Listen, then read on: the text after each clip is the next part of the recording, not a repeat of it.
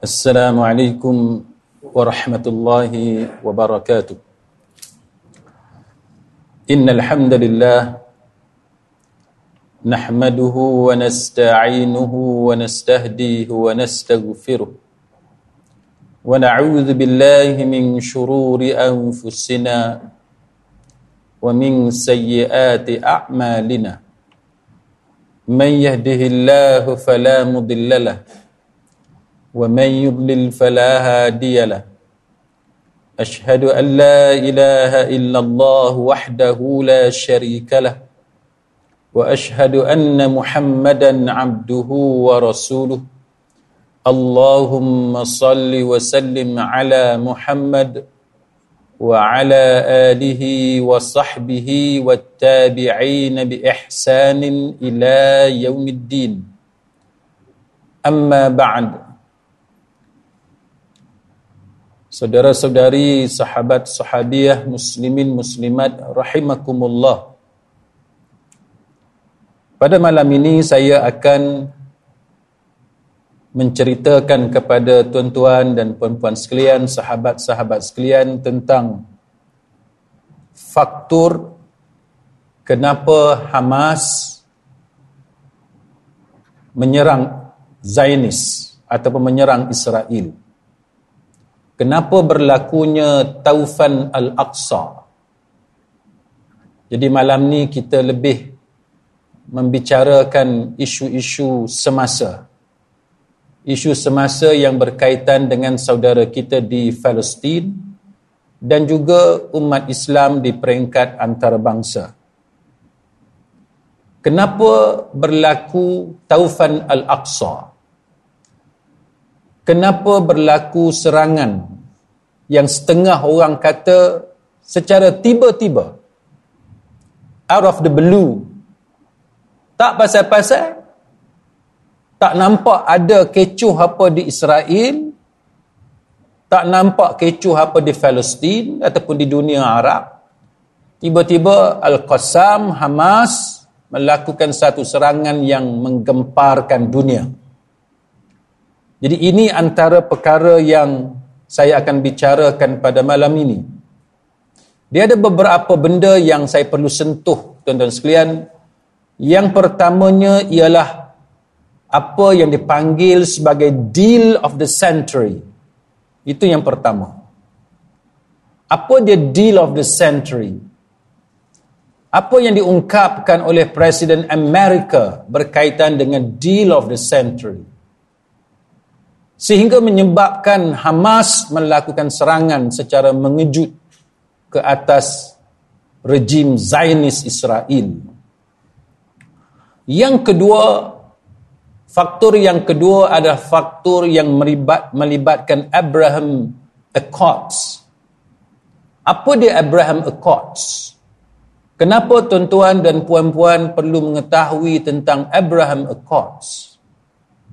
Apa dia proses normalisasi normalization yang cuba dilakukan oleh kuasa-kuasa besar dunia termasuk apa yang cuba dilakukan Israel dalam mempengaruhi negara-negara Arab khususnya. Itu yang isu yang kedua. Yang ketiga apa kaitan proses normalisasi ini dengan apa yang dipanggil sebagai IMEC iaitu India Middle East Europe Economic Corridor. Dan koridor ekonomi uh, India Timur Tengah dan Eropah. Dan apa kaitan dengan Palestin? Dan yang ketiganya apa yang dicuba dikemukakan oleh pemimpin Israel di pentas dunia dengan istilah yang dipanggil sebagai the new middle east ataupun the greater middle east. Kan? Apa dia the new middle east? Dan kenapa idea-idea normalisasi ini sangat bahaya kepada masa depan umat Islam Palestin? Sidang hadirin mukminin. Yang pertamanya saya ingin sahabat-sahabat sekalian mengetahui apa itu istilah normalisasi. kita tengok penceramah ustaz-ustaz dan juga dalam media ada orang bercakap tentang proses normalisasi. Tapi saya percaya ramai di antara kita mungkin belum memahami apa sebenarnya yang dipanggil sebagai proses normalisasi. Apa yang cuba dinormalkan. Ha, sehingga disebut proses normalisasi ini satu proses yang sangat bahaya kepada masa depan umat Islam Palestin. Maka untuk memahami apa itu proses normalisasi, saya nak bagi perbandingan satu contoh supaya tuan-tuan nampak di depan tuan-tuan apa dia yang akan berlaku jikalau proses normalisasi ini kita tidak peduli. Contoh yang paling dekat dengan kita ialah apa yang berlaku kepada kerajaan Melayu yang yang mana telah dikuasai oleh kerajaan Thailand. Dulu kita ada banyak kerajaan-kerajaan Melayu Islam, tuan-tuan sekalian. Tapi dengan sebab perjanjian Inggeris dan Siam dan berlakunya proses normalisasi Sehingga hari ini kita tak tahu dah di mana yang dipanggil sebagai kerajaan Melayu Islam. Patani sebagai contoh. Kan? Kita ada banyak kan kerajaan-kerajaan Melayu Islam dahulu. Tapi semuanya itu tenggelam. Dan hari ini dengan proses normalisasi yang berlaku di Thailand, khususnya di selatan Thailand. Kita di Malaysia, tuan-tuan. Saya tak kata pada tuan-tuan. Saya, saya kata pada diri saya sendiri. Hatta saya sendiri pun tuan-tuan. Bila saya bercakap dan saya merujuk kepada orang Islam di Thailand. Saya pun biasa sebut mereka tu orang Siam. Sedangkan saudara kita di Patani, di selatan Thailand tidak reda dan tidak suka mereka dipanggil sebagai Siam. Dipanggil sebagai orang Siam. Tak suka. Sebab mereka bukan orang Siam. Tapi kerana proses normalisasi itu telah berlaku sama ada kita sedar atau tidak sedar kita mungkin menolong perjuangan umat Islam di selatan di selatan Thailand. Kita mungkin tolong dalam apa jua bentuk sekalipun. Mungkin doa kita bersama-sama dengan mereka. Tapi dengan sebab proses normalisasi yang berlaku itu secara langsung dan tidak langsung akhirnya ramai di kalangan orang Islam orang Melayu di tanah Melayu ini di Malaysia bila menyebut tentang orang Islam di selatan Thailand, ramai di kalangan kita panggil mereka tu sebagai orang siap. Ini contoh benda yang kita panggil hasil yang terjadi dengan sebab proses normalisasi. Kita dah terima bahawa sudah tidak ada kerajaan Melayu di selatan Thailand. Ini yang dipanggil sebagai proses normalisasi. Sama dengan apa yang berlaku di Filipina dalam keadaan Filipina suatu masa dahulu merupakan kerajaan Melayu Islam. Dengan sebab proses normalisasi yang berlaku di Filipina, siapa hari ini di kalangan kita yang peduli tentang Mindanao? Tentang perjuangan bangsa Moro di Mindanao sebagai contoh. Maka dengan sebab proses normalisasi itu, kita hampir-hampir lupa bahawa di Mindanao adanya orang-orang Islam yang dijajah oleh sebuah kerajaan tanpa kerelaan mereka. Ini contoh yang paling dekat yang tuan-tuan boleh tengok untuk kita faham apa dia proses normalisasi. Maka bila kita pergi ke Palestin, bila kita sebut proses normalisasi, yang berlaku di Palestin maksudnya ialah orang-orang Islam di Palestin akan kehilangan Palestin. Lambat laun kita orang-orang Islam akhirnya menerima hakikat bahawa dalam dunia ini tidak ada lagi sebuah negara yang namanya Palestin. Yang ada hanya Israel. Tidak ada yang namanya Palestin. Dan bila kita sebut negara Israel, kita mengiktiraf dia sebagai sebuah negara dan kita mengatakan bahawa orang Islam Palestin berada di bawah pemerintahan Israel. Ini yang kita tidak mahu.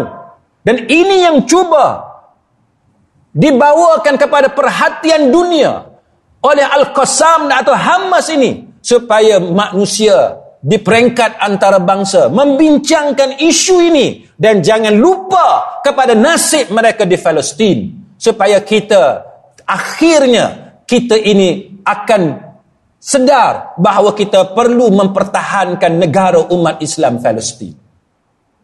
Jadi sedang hadiri mukminin dalam perkara-perkara seperti ini maka kita perlu teliti apa dia rancangan-rancangan kotor yang cuba dilakukan oleh kuasa-kuasa besar dunia di dalam usaha mereka untuk melakukan proses normalisasi dan cuba untuk memadamkan Palestin dari peta dunia. Baik, yang pertama kita lihat apa itu yang dinamakan sebagai deal of the century. Apa dia deal of the century? Baik. Deal of the century tuan-tuan sekalian diperkenalkan oleh Amerika yang pada masa itu presidennya adalah Donald Trump. Pada Januari 28 hari bulan Januari tahun 2020 Trump telah memperkenalkan apa yang dipanggil sebagai satu plan politik untuk menyelesaikan konflik Palestin dan Israel. Siapa yang perkenalkan ini tuan-tuan? Trump. Siapa dia Trump? Masa tu dia adalah Presiden Amerika tahun 2020. Apa nama plan dia ini? Nama dia nama plan dia ini rancangan dia ini adalah deal of the century. Baik. Apa yang cuba mereka lakukan? Tuan-tuan sekalian. Apa yang mereka cuba lakukan? Deal of the century melibatkan satu dokumen sebanyak 181 muka surat. 181 muka surat. Dalam deal of the century ini ada 22 section yang cover ataupun meliputi pelbagai isu yang melibatkan Palestin dan juga Israel. Khususnya berkenaan dengan apa yang selama ini dikenali sebagai the two state solution penyelesaian dua negara iaitu membahagikan tanah Palestin kepada satu negara yang yang dinamakan sebagai Israel dan satu lagi negara dinamakan sebagai Palestin. Itu two state solution. Baik. Dia dia akan cover meliputi status Baitul Maqdis ataupun Jerusalem sovereignty kedaulatan sempadan borders soal security, keselamatan, refugees, pelarian, detainees, tahanan-tahanan, sama ada tahanan di pihak Israel ataupun tahanan di pihak Palestin. Border crossing, crossings, kita nak menyeberangi sempadan. Banyaklah isu-isu yang yang uh, akan disentuh di dalam apa yang dipanggil sebagai deal of the century. Baik. Maka Amerika menjanjikan apa yang dipanggil sebagai international investment sebanyak 50 bilion US dollar selama 10 tahun untuk merealisasikan program ini. 50 bilion US dollar selama 10 tahun. Baik. Soalnya tuan-tuan sekalian, apakah yang dipanggil sebagai deal of the century ini? Apakah ini akan menguntungkan orang Islam? Apakah ini akan membantu untuk kita menegakkan sebuah negara yang dipanggil sebagai negara Palestin? Apakah ini akan mengembalikan Masjidil Aqsa, Baitul Maqdis kepada umat Islam? Ataupun masih kekal dalam kuasa Zainis? Atau bagaimana? Maka ini antara benda yang kita kena lihat. Dan kenapa Hamas mengambil tindakan mengejut ini? Sudah tentu ada perkara yang buruk yang terdapat di dalam deal of the century ini. Sehingga menyebabkan Al-Qassam mengambil tindakan ketenteraan. Kita tengok tuan-tuan sekalian. Antaranya ialah apa yang cuba dilakukan oleh deal of the century ini mereka menawarkan antara tawaran dalam deal of the century dia kata apa? The plan offers Palestinians a state with only limited sovereignty subject to Israeli security concerns, a disarmed and non-contiguous state. Dia dia cerita kepada kita tuan-tuan yang plan ini apa dia? Yang ditawarkan kepada umat Islam khususnya umat Islam Palestin iaitu sebuah negara a state sebuah negara yang tidak diberikan senjata. Sebuah negara yang tidak akan diberikan senjata. Maksudnya, kita di Malaysia ni tuan-tuan, setiap kali hari kebangsaan kita ulang tahun kemerdekaan negara kita, kita boleh tengok Malaysia ada kereta kebal. Malaysia, negara kita ada kereta perisai. Malaysia ada helikopter perang. Negara kita ada jet pejuang. Kita ada meriam. Kita ada pasukan komando. Kita ada pelbagai kelengkapan senjata yang mana setiap negara yang merdeka akan memilikinya. Ini yang dipanggil sebagai sebuah negara yang merdeka kerana mereka mempunyai angkatan bersenjata sendiri. Tapi apa yang ditawarkan dalam two-state solution kepada Palestine ialah sebuah negara yang tidak berhak dan tidak boleh mempunyai senjata sendiri. Tidak boleh ada jet pejuang sendiri. Tidak boleh ada kereta kebal sendiri. Tidak boleh ada peluru berpandu sendiri. Tidak boleh ada jet pejuang sendiri. Tidak boleh ada senjata yang sebagaimana sepatutnya dimiliki oleh mana-mana negara yang merdeka. Apakah ini yang dipanggil sebagai two-state solution? Sedangkan Israel mempunyai segala kelengkapan senjata perang yang sophisticated, yang terkini dan paling canggih, yang dibekalkan oleh Amerika. Bila konflik ini berlaku, 8 bilion US dollar Amerika curahkan bantuan kepada Israel untuk menghadapi Hamas. Israel berhak mempunyai jet pejuang. Israel berhak untuk mempunyai helikopter perang. Israel berhak untuk mempunyai segala sistem pertahanan yang moden untuk meminta segala roket yang mungkin dilancarkan oleh Hamas. Israel berhak mempunyai pasukan komandonya dan pelbagai kelengkapan perang sebagaimana yang sepatutnya dimiliki oleh negara yang merdeka. Ini contoh, tuan-tuan sekalian, ketidakadilan, kezaliman yang secara terang-terangan dilakukan oleh Amerika dengan cara menekan dan memaksa Palestin untuk menerima plan ini yang dipanggil sebagai deal of the century. Jahat tuan-tuan. Satu penganiayaan yang dilakukan terhadap saudara kita di Palestin. Sampai tahap apa dia tuan-tuan? Dia kata sampai tahap accepting special arrangements providing for, is, for Israel's security needs, including Israel's right to conduct security operations within the Palestinian state. Sampai tahap Palestin kena bagi hak kepada Israel untuk melakukan operasi ketenteraan, operasi keselamatan dalam wilayah Palestin jikalau itu diperlukan oleh Israel. Kalau kita banding dengan negara kita sebagai contoh, nak bagi tuan-tuan mudah faham, Malaysia kena bagi kepada tentera Thailand, kalau tentera Thailand rasa dia tergugat, kena bagi tentera Thailand masuk dalam negara kita untuk buat operasi mencari musuh dalam Malaysia. Kena bagi kebenaran kepada Filipina, kena bagi kebenaran kepada Indonesia, kena bagi kebenaran kepada Singapura. Kalau negara-negara ini rasa dia terancam, dia boleh masuk dalam negara kita, cari musuh dia. Mana ada negara yang buat agreement macam ni? Yang buat perjanjian seperti ini? Tidak ada. Ini contoh bagaimana tekanan demi tekanan dikenakan kepada umat Islam Palestin untuk memaksa mereka terima. Kalau nak negara, kena terima yang ni. Ha, ini jahat. Tuan-tuan sekalian. Baik. Kemudian dia kata,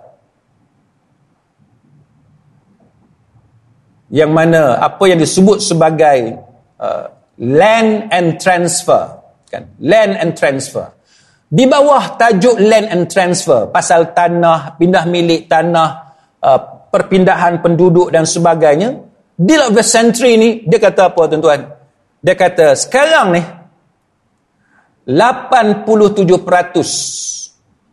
wilayah dalam West Bank berada di bawah kawalan Israel.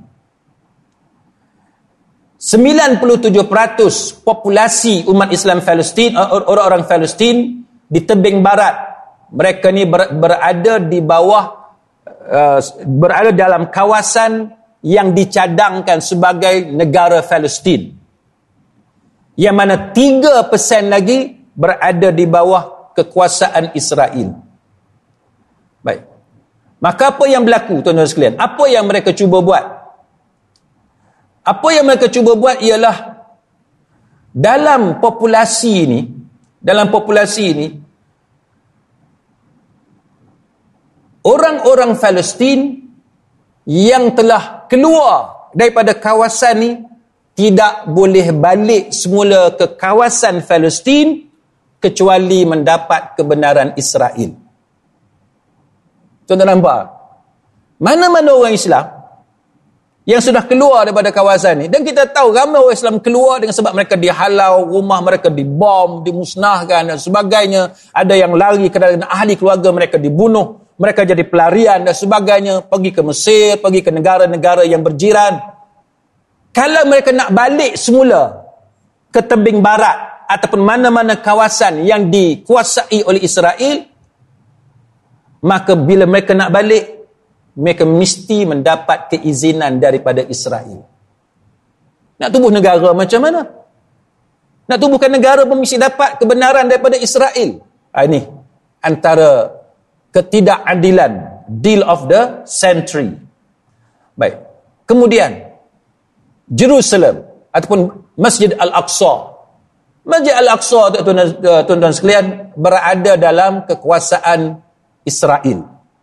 Maka apa yang mereka cuba buat ialah Masjid Al-Aqsa Baitul Maqdis ini tetap akan dijadikan sebagai ibu negara Israel. Tetap akan dijadikan sebagai ibu negara Israel.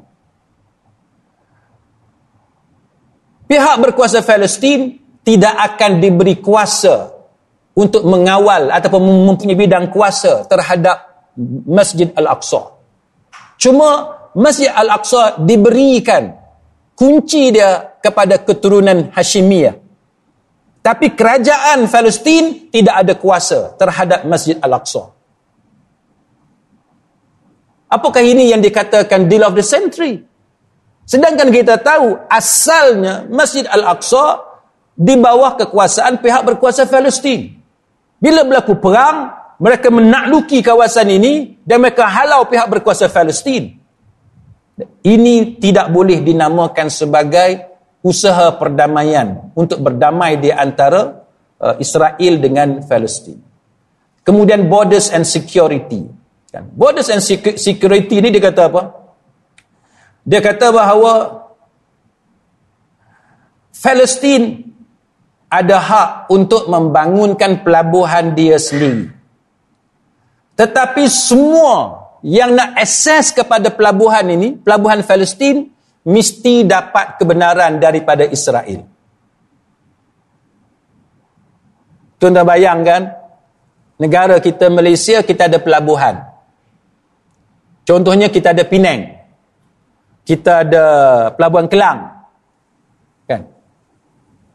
Tiba-tiba nak terima barang kena minta kebenar, kebenaran dengan Thailand kena minta kebenaran dengan Indonesia ataupun dengan dengan dengan negara jiran yang lain apakah itu dinamakan sebagai sebuah negara yang berdaulat itu bukan sebuah negara yang berdaulat ni pelabuhan kita ikut kita lah kerajaan kita nak terima apa? Barang dagangan apa? Nak terima senjata ke?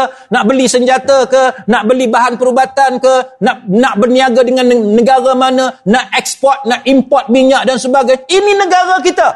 Maka kerajaan kita lah yang buat keputusan. Dia nak ekspor apa? Dia nak import apa?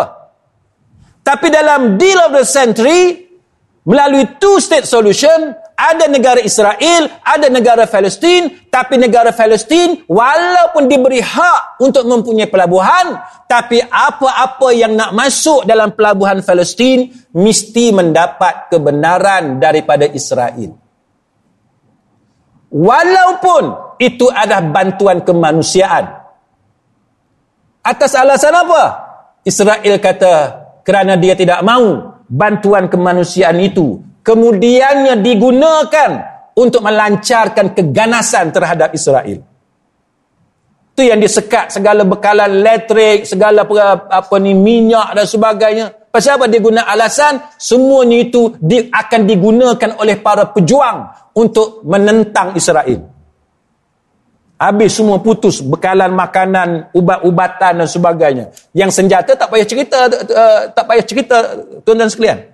Bantuan makanan dan perubatan pun Israel mesti bagi kebenaran. Kalau dia tak bagi kebenaran, takkan dapat makanan, takkan dapat uh, ubat-ubatan. Ini yang kata deal of the century. Dia dalam apa yang kita panggil sebagai international law, tuan-tuan sekalian idea deal of the century ini kita kata satu idea yang mengarut. Sebab apa mengarut? Bila kita belajar international law, saya belajar undang-undang, siapa yang jadi pelajar undang-undang, fakulti undang-undang di mana-mana universiti awam. Kalau di UIA tahun 3, kita belajar international law. Dalam international law, kita panggil adanya, adanya satu prinsip iaitu non-intervention non-intervention principle. Apa dia non-intervention principle? Itu satu prinsip yang mana menyentuh tentang soal kedaulatan sesebuah negara. Kedaulatan sesebuah negara, tuan-tuan sekalian, kita nak kata negara itu berdaulat ataupun tidak. Dia ada kedaulatan ataupun tidak. Kita kena tengok prinsip itu jadi yakni non intervention principle ada tak campur tangan daripada negara lain kalau kita negara kita kerajaan kita nak buat keputusan apa sekalipun mesti dapat kebenaran daripada negara lain. Itu bermakna negara kita tidak berdaulat. Raja kita tidak berdaulat. Kerajaan kita tidak ada kedaulatan. Raja kita berdaulat kerajaan kita ada kedaulatan. Apabila kita boleh buat keputusan sendiri untuk negara kita. Sebab itu dalam international law, dia ada prinsip non-intervention. Tak boleh ada campur tangan daripada negara lain dalam soal hal ehwal dalaman negara kita. Tak boleh. Ni Palestin untuk negara dia, untuk rakyat dia, dia mesti dapat kebenaran daripada Israel. Maka itu menunjukkan Palestin yang dicadangkan ini adalah sebuah negara yang tidak ada daulat. Daulat ni tuan-tuan. Kalau nak banding macam rumah tangga, tengok suami tu ada daulat ke tak ada daulat? Nak buat keputusan, ah, sat nah, nak kena tanya isteri saya dulu. Siapa hak perangai lagu ni tuan-tuan tu contoh suami yang tak ada daulat. Apa-apa nak tanya bini, apa-apa nak tanya bini, bukan tak boleh tanya isteri. Tapi masalah dia dia bukan nak consult, nak negotiate dengan isteri, tapi dia mesti dapat approval. Itu masalah kita sebagai suami ni kena musyawarah, kena mesyuarat dengan isteri. Tapi kata putus dekat siapa? Kata putus dekat suami. Itu kata daulat. Mana-mana suami, lepas dia bincang dengan isteri, keputusan isteri buat. Itu contoh suami tak ada daulat. ha, lagu tu lah. Cuba tuan-tuan bayang rumah tangga yang mana suami tak boleh buat keputusan. Yang kena buat keputusannya isteri. Anak tanya ayah, ayah, ayah boleh tak ni uh, saya nak uh, ambil kelas tambahan dengan cikgu-cikgu ni. Tanya mak. Tanya umi. Semua tanya mak, tanya umi. Duit pun minta dengan mak, duit pun minta dengan umi. Semua umi, semua mak. Ayah apa dia ada? Ayah tak ada apa. Itu rumah tangga tuan-tuan. Betapa baculnya suami. Kalau semua benda mesti dapat kelulusan daripada isteri. Bukan saya kata tak bagus tuan-tuan uh, apa ni berbincang dengan isteri bagus tapi kata putus kuasa itu authority ada pada tangan suami bincanglah dengan isteri tapi kata putus pada suami ini negara tuan-tuan lebih besar daripada rumah tangga lebih besar daripada keluarga tidakkah bacul sebuah kerajaan. Raja Melayu tiba-tiba nak buat keputusan tak boleh kena tanya negara jiran. Ini berlaku kepada Palestin ditawarkan sebuah negara yang tidak ada kedaulatan. Yang memerlukan kata putus dari Israel untuk setiap aspek dalam dalam kehidupan rakyat dia.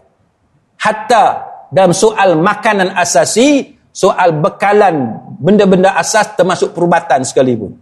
Ha, ini masalah dia tuan-tuan Kemudian dalam soal tentera Palestin tidak berhak untuk mempunyai tentera. Negara yang tak ada tentera. Palestin tidak berhak kepada perkongsian maklumat perisikan. Kita Malaysia, kita ada special branch. Kita ada cawangan khas boleh ber, bertukar-tukar maklumat risikan dengan negara jiran, dengan Indonesia, dengan Filipina, dengan Singapura. Kita boleh bertukar-tukar maklumat risikan. Tapi Palestin, dia akan jadi sebuah negara yang tidak berhak kepada perkongsian maklumat risikan. Negara apa macam ni? Termasuk Palestin tidak dibenarkan membuat mana apa-apa perjanjian keselamatan dengan mana-mana negara. Palestin tak boleh buat perjanjian ketenteraan dengan Arab Saudi sebagai contoh. Palestin tak boleh buat perjanjian uh, uh, perjanjian ketenteraan dengan Iran, dengan Malaysia, dengan Indonesia, dengan Turki. Tak boleh. Negara apa? Nak sign agreement pun tak boleh. Ha, ini jahat. Jahat tuan-tuan. Apa yang dipanggil sebagai deal of the century. Kemudian dalam soal pelarian. Ya, dalam soal pelarian. Mana-mana pelarian tidak boleh balik kan tidak boleh tidak dibenarkan balik ke Palestin melainkan mendapat uh, kelulusan daripada Israel. Jadi mereka ni tuan-tuan sekalian semua benda mereka lakukan dengan cara memberi tekanan kepada Palestin. Jadi apa yang kita boleh buat? Ini yang cuba dilakukan oleh Hamas supaya seluruh dunia buka mata tentang apa yang sedang dilakukan oleh Amerika terhadap bumi umat Islam Palestin. Supaya kita ni aware, alert dengan apa yang sedang dilakukan. Jadi kita kena tengoklah apa yang boleh kita buat. Ni yang terbaru kita di Malaysia ni tuan-tuan duduk uh, bertikam lidah ataupun duduk berdebat. McDonald ni nak pulau ke tak pulau? Ha, ni pun satu hal juga kan. Apa? Sebab, sebab McDonald uh, telah bagi makan kepada tentera-tentera uh, Israel, tentera-tentera Zionis. Tapi bila kita tengok, saya duk tengok dalam Google tadi, McDonald pun di tempat-tempat lain uh, ada bagi bantuan kepada Palestin. Contohnya McDonald Malaysia sebagai contoh saya tengok dia bagi satu juta ringgit Malaysia kepada tabung kemanusiaan Palestin. Dia nak tunjuk bahawa McDonald tempat lain itu urusan dia. McDonald tempat kita lain. Ha, dia dia cuba nak buktikan itu. McDonald Oman sebagai contoh yang dimiliki oleh Al Daud Restaurant. Dia sumbang 100 ribu USD uh, kepada Gaza. McDonald Saudi dia sumbangkan 2 juta Saudi Rial untuk bantuan Gaza. McDonald Qatar dia sumbang 1 juta. McDonald UAE 1 juta kepada Uh, kepada apa ni palang merah Emirates Emiria Arab Bersatu McDonald Turki menyumbang satu juta kepada Gaza. Jadi berlaku apa ni perbezaan pendapat di kalangan masyarakat kita tentang kita perlu boikot ataupun tidak. Jadi jadi McDonald ni dia cuba nak tunjuk bahawa setiap negara itu dia dia ada apa yang dipanggil sebagai kuasa dia yang tersendiri otonomi dia untuk buat keputusan jadi McDonald Malaysia, McDonald Oman, McDonald Arab Saudi, McDonald Qatar, McDonald Turki dan sebagainya ditunjuk bahawa dia bersimpati dengan umat Islam Palestin. Ha, jadi itu terpulang kepada tuan-tuan sekalian. Kita boleh bincang uh, tentang isu ini. Uh, sama ada apa yang dilakukan oleh McDonald di negara-negara yang terlibat itu satu usaha yang bagus yang perlu disokong ataupun perlu di pulau dan sebagainya. Dan selain daripada McDonald, ada banyak lagi nama-nama lain yang dibincangkan oleh rakyat kita di di Malaysia. Azan dulu ke? Terus. Terus. Baik. Baik. Jadi itu yang dipanggil sebagai deal of the century. Kemudian uh, tuan-tuan sekalian, satu lagi Abraham Accords. Baik. Apa dia Abraham Accords? Abraham Accords ni satu lagi siri proses normalisasi yang cuba dilakukan dengan mengadakan perjanjian dengan negara-negara Arab. Contohnya dengan Sudan, dengan Bahrain, dengan UAE. Ini contoh. Apa yang dipanggil sebagai uh, sebagai proses normalisasi antara negara Arab dan negara Israel. Maka pada tahun 2020 sebagai contoh ada perjanjian antara Israel dengan UAE dan juga negara Bahrain tahun 2020. Kemudian Israel dengan Maghribi. Kemudian Israel dengan Sudan. Baik. Apa dia kesan daripada proses normalisasi ini? Iaitu apa yang berlaku tuan-tuan sekalian, negara-negara Arab ini akan mengiktiraf negara Israel dan mereka akan mewujudkan kedutaan di negara masing-masing. Maghribi, Sudan, Bahrain atau mana-mana negara Arab yang sign agreement dengan Israel, dia akan bertukar-tukar duta. Israel punya duta boleh datang ke negara kita, negara kita pergi ke negara dia. Masing-masing ada kedutaan. Ini yang akan berlaku. Mereka mengiktiraf negara Israel. Sedangkan Liga Arab tuan-tuan sekalian buat keputusan bila Israel berperang dengan negara Arab, negara-negara Arab buat keputusan bahawa Israel tidak dibenarkan untuk diiktiraf. Tak boleh diiktiraf Israel. Tidak dibenarkan negara Arab untuk berdamai dengan negara dengan negara Israel. Tidak boleh ada hubungan diplomatik dengan negara Israel. Tapi sekarang ni proses normalisasi itu sedang berlaku yang mana bila proses ini berlaku dan berjaya maka negara-negara Arab akan ada hubungan diplomatik, masing-masing ada kedutaan masing-masing dan ada duta, ada duta masing-masing. Bahaya. Tuan-tuan sekalian, dan ini akan menyebabkan Palestin akan hilang daripada peta dunia. Baik. Kalau kita tengok sebagai contoh daripada apa yang yang boleh berlaku. Kenapa dinamakan sebagai Abraham Accord? Ini contoh paling basic proses normalisasi. Nama dia Abraham Accord. Sebab apa nama dia Abraham? Sebab dia ambil nama Nabi Ibrahim alaihissalam. Musuh tuan-tuan, dia pandai dalam melembutkan hati kita. Dia nak buat siri perjanjian. Dia bagi nama kepada siri perjanjian itu dengan nama Nabi Ibrahim alaihissalam. Abraham Accord. Nama Nabi Ibrahim. Pasal apa? Sebab Nabi Ibrahim adalah Nabi yang diterima dalam Yahudi. Nabi Ibrahim diterima dalam agama Kristian. Nabi Ibrahim diterima dalam agama Islam. Kononnya mereka inginkan perdamaian. Dalam keadaan mereka berterusan menyerang dan membunuh orang Islam di Palestin. apa yang akan terhasil melalui Abraham Accord? Mana-mana negara Arab yang sign agreement di bawah Abraham Accord, mereka akan dapat investment dari Israel. Investment apa? Investment dalam defense, dalam pertahanan negara, persenjataan. Israel akan invest Israel akan melabur dalam dalam sistem pertahanan negara berkenaan. Maknanya negara Arab itu akan mendapat apa yang kita panggil sebagai teknologi ketenteraan yang terkini sebab dia datang daripada Israel yang disokong oleh Amerika. Segala teknologi yang berkaitan dengan intelligence, risikan, Israel akan bagi.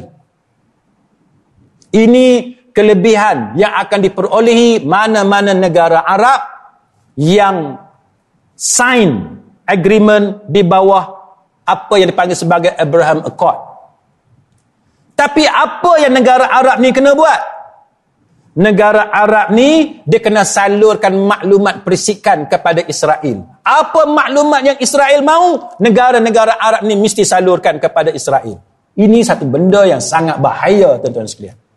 Maknanya negara Arab yang tanda tangan ini dia akan bersekongkol dengan Israel di dalam menghadapi perjuangan umat Islam Palestin. Itu kesan dia.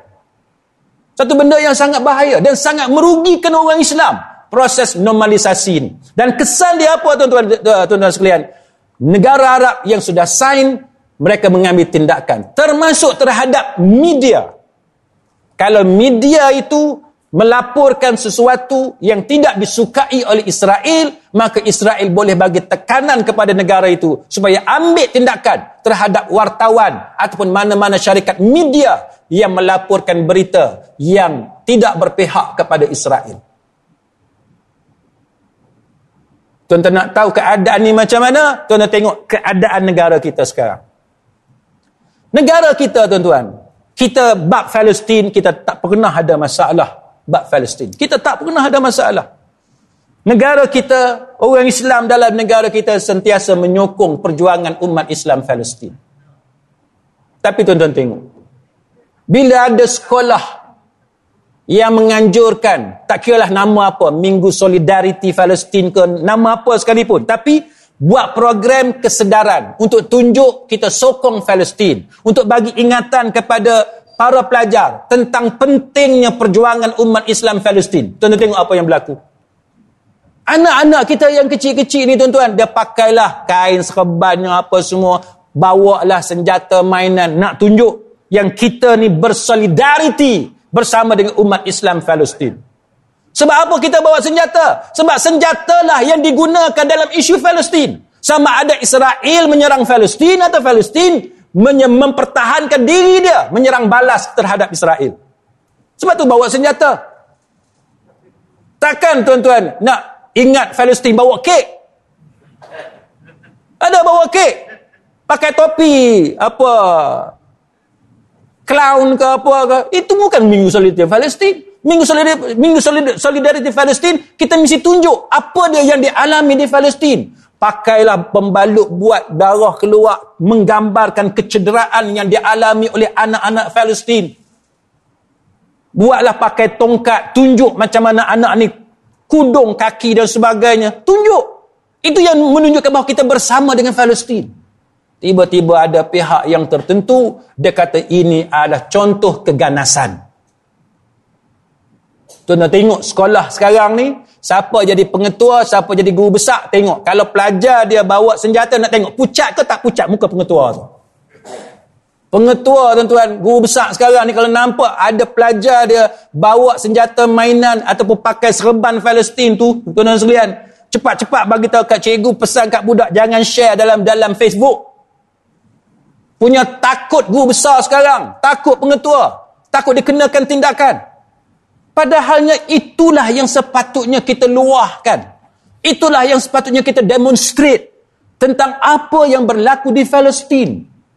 Sedangkan orang lain, bangsa lain, agama lain, kaum lain, boleh dia tunjuk pedang, tunjuk senjata, masa perayaan agama mereka tikam itu tikam ini berarak atas jalan tunjuk. Sedangkan tidakkah itu juga boleh dianggap sebagai keganasan? Tapi bila mereka lakukan, kita orang Islam boleh faham. Tapi bila kita orang Islam nak tunjuk bagaimana kita dianiaya oleh musuh, kita boleh tengok ada pihak-pihak yang tertentu dia akan gambarkan bahawa orang Islam bersekongkol dengan keganasan. Ini satu layanan yang tidak adil kepada kita sebagai tuan tanah bumi ini, tuan-tuan sekalian, dalam negara kita. Maka sebab tu kita kena berjaga-jaga dengan proses normalisasi ini. Yang mana kita bimbang dengan proses normalisasi ini akhirnya penjenayah akan dianggap sebagai orang yang baik. Mangsa kekejaman akan dianggap sebagai penjenayah dan pengganas. Maka dengan sebab itu Hamas melancarkan serangan sebegitu rupa supaya masyarakat antarabangsa alert dan tahu apa yang sedang berlaku sebenarnya sekarang ini yang mana kalau dibiarkan masyarakat antarabangsa tanpa di, mengetahui tentang perkembangan ini kita bimbang akhirnya Palestin akan pupus daripada peta dunia. Semoga Allah Subhanahu wa taala menolong saudara-saudara kita di Palestin dan menolong kita untuk membantu saudara-saudara kita di Palestin dalam apa jua bentuk yang dianjurkan oleh agama Semoga Allah Subhanahu wa taala mengkurniakan kesabaran dan sebaik-baik pahala kepada saudara-saudara kita di Palestin. Amin. Ya rabbal alamin. Wallahu a'lam. Aqulu qawli hadha wa astaghfirullahal azim li wa lakum. Wassalamu alaikum ورحمة الله وبركاته.